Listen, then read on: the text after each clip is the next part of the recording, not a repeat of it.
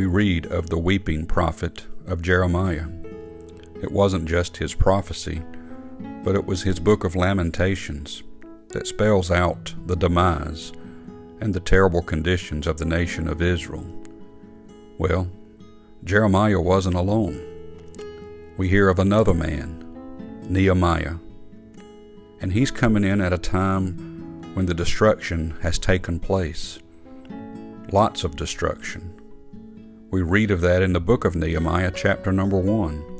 Verse number 3 says, And they said unto me, The remnant that are left of the captivity there in the province are in great affliction and reproach. The wall of Jerusalem also is broken down, and the gates thereof are burned with fire. And it came to pass, when I heard these words, that I sat down and wept, and mourned certain days, and fasted, and prayed before the God of heaven.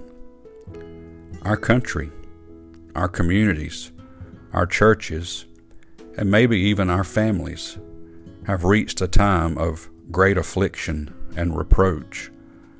And I'm afraid the strongholds of those very particular places have been broken down as well.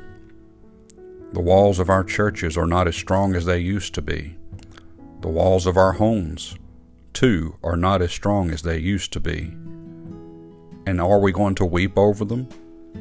Are we going to mourn over them a certain few days? Are we going to proclaim a fast and pray before the God of heaven? Or will we just sit back and watch? It's going to take some broken hearts Broken hearts getting in touch with God to see things changed. Nehemiah had a heart for the people, and he wept and mourned and called on God. Let's be some that step up and see the condition of our nation and of our people, and let's be those praying, fasting people that get in touch with God to see things changed. Let's start that today and not wait till tomorrow. May God bless you and have a wonderful day.